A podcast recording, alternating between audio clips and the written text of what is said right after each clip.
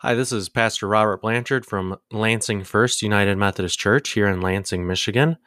I just want to take a moment to thank you for checking out our sermon podcast. And if you want to learn more about what we do here at Lansing First, or you want to support us in our mission of going deep, reaching out, and loving Lansing, you can do so online at lansingfirst.org. Thanks.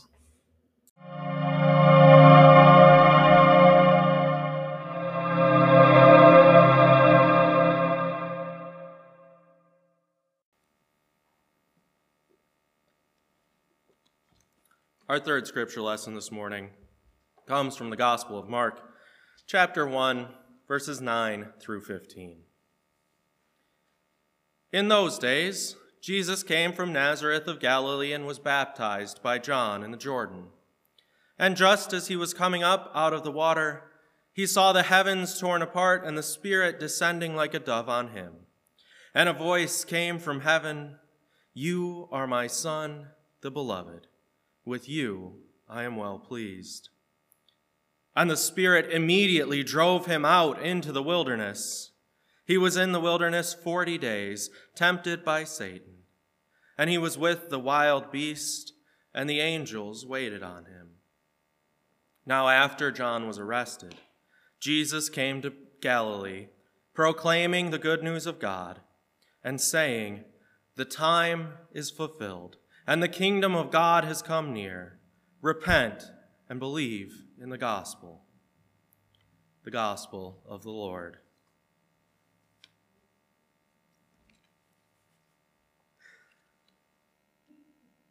Author of life, we thank you for your word, and we ask you that your spirit would be with us this morning to transform us in heart and mind and soul. Amen. Those of you who've been paying close attention to our gospel readings may have picked up on the interesting thing that the lectionary is doing this year. If parts of this morning's lesson sound familiar to you, it's because we've heard it several times already in the last couple of months. At the beginning of December, we started at the very beginning of this chapter and went right up to the beginning of today's reading. Then in January, we started at verse 4 and we went to about the middle of today's reading. And now, this morning, we've shifted our attention just a few more verses down the page. On the one hand, this repetition feels very appropriate for this year as many of us feel like we're caught doing the same things day after day and week after week. But there's something else going on here too. By visiting and revisiting the beginning of Mark's gospel, we're able to see how the same story can speak to us in entirely different ways, just based on where the emphasis is placed in the story. So, back in December, at the beginning of Advent, the emphasis was on John the Baptist and the proclamation that Jesus was soon to arrive. Then, in January, at the beginning of Epiphany, the emphasis was on Jesus' baptism and his arrival into the world. And now, at the beginning of Lent, the emphasis is on Jesus' own time of preparation for his ministry.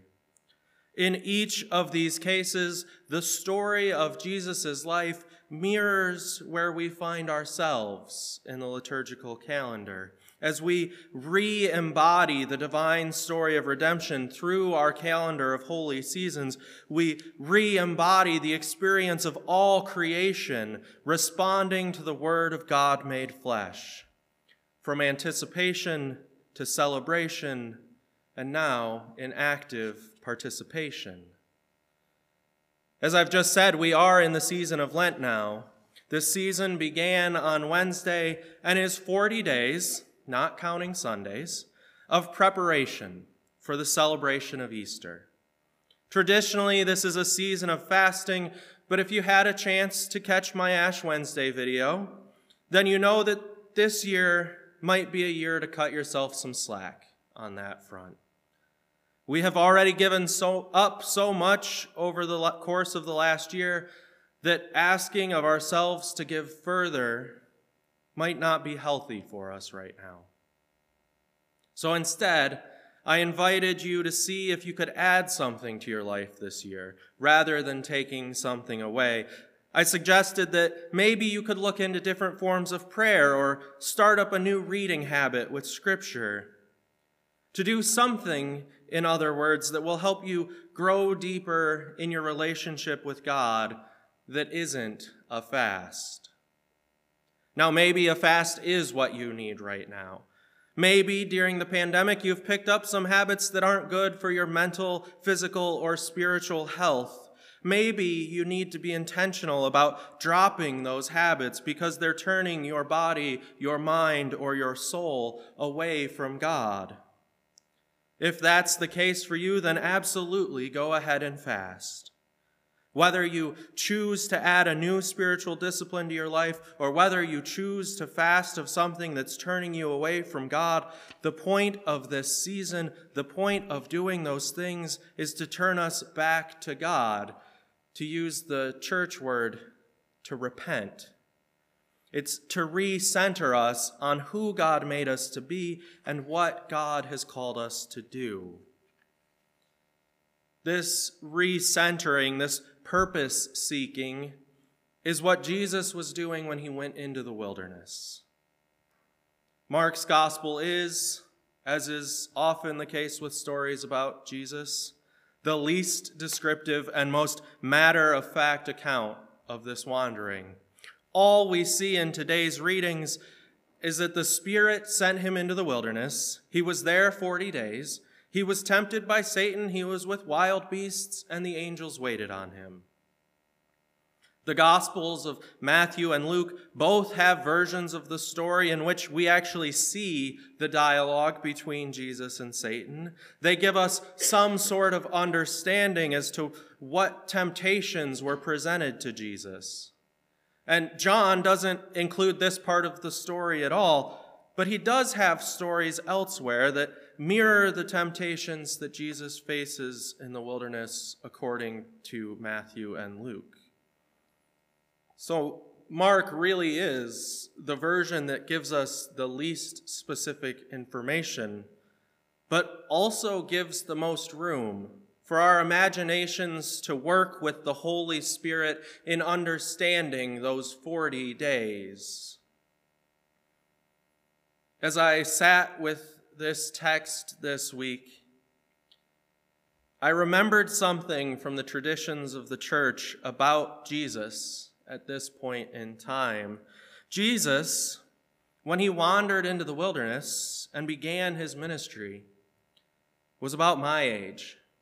He would have been around 30 years old. And so, for the first time in my life this year, I'm probably older than Jesus was when his ministry began. Now, maybe things have changed over time, but my guess is that they haven't changed that much because people are people no matter when or where they're born. So maybe those of you who have more life experience can remember what it's like to be this age. And if you haven't gotten to this point in your life yet, maybe you wonder what it will be like. But this is kind of an awkward phase in a person's development. You're getting old enough that the experimentation of adolescence and early adulthood is starting to be behind you. You're not yet old enough that you've really become established in who you are. It's somewhere in between the expectations that others have for you, the expectations that you have for yourself, and what you've actually done with your life. We often, in our popular culture, imagine an identity crisis as someone who's middle aged going out and getting a sports car or leaving a, uh, their desk job to chase their bliss. But according to psychologist Erik Erikson, we're actually moving through a series of stages throughout our life where we grapple with different issues connected to our identity. Now imagine on top of all that usual identity searching, that you've just been out to see your cousin John, who's making a name for himself as a preacher out in the desert. And while you're out there with him, he baptizes you with water. And the Holy Spirit descends from the clouds in the shape of a dove and declares that you are the Son of God. I think I would have to go spend some time in the wilderness to process what just happened as well. So Jesus withdraws into the wilderness to wrestle with the temptations of having the authority that he does, to find his place among the other creatures of the wilderness, and to let other beings care for him while he does some soul searching. Then, after 40 days, Jesus reemerges and begins proclaiming the good news that the kingdom of God is at hand. Lent is a chance for us to do the same. It's a chance for us to spend time wrestling with who God has called us to be. In many ways, the pandemic has had us wrestling with these questions for nearly a full year now. Who are we called to be in the midst of an unprecedented crisis? We've been forced to pause and get back to basics we're called to be people who do the things that need to be done in order to love our neighbors, even when it means a sacrifice on our own part. We're people who are called to proclaim the good news of God, even when the way that we're used to doing it isn't possible. My siblings in Christ, if we're honest with ourselves, I think we all know that we've been in this wilderness for longer than the amount of time that the pandemic, pandemic has disrupted our lives. Growing up in the church, I've never known a time when we weren't wrestling with declining membership or when we weren't feeling the effects of our cultural relevance slipping away. How many different solutions have you heard over the years about what it will take to turn the church around. The solution has been there the whole time, but we've been looking so frantically for something to save us that we've overlooked the obvious. We've been looking everywhere for an answer when the only place that we need to look is upon the face of God. The answer that we've been looking for is Lent.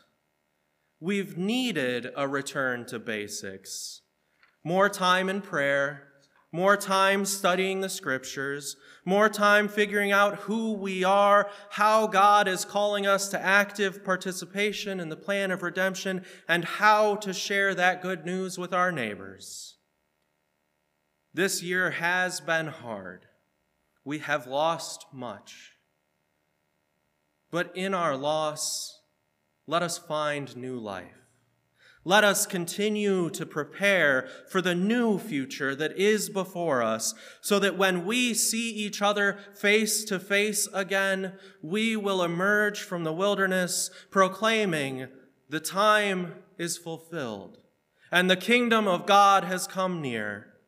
Repent and believe in the gospel. Amen. Christ, you wandered through the wilderness to prepare for your ministry. Send your Spirit upon us so that we may emerge from the wilderness better knowing you. Prepare us for the mission set forth by the Heavenly Father to reconcile the world with your love and your peace. Amen.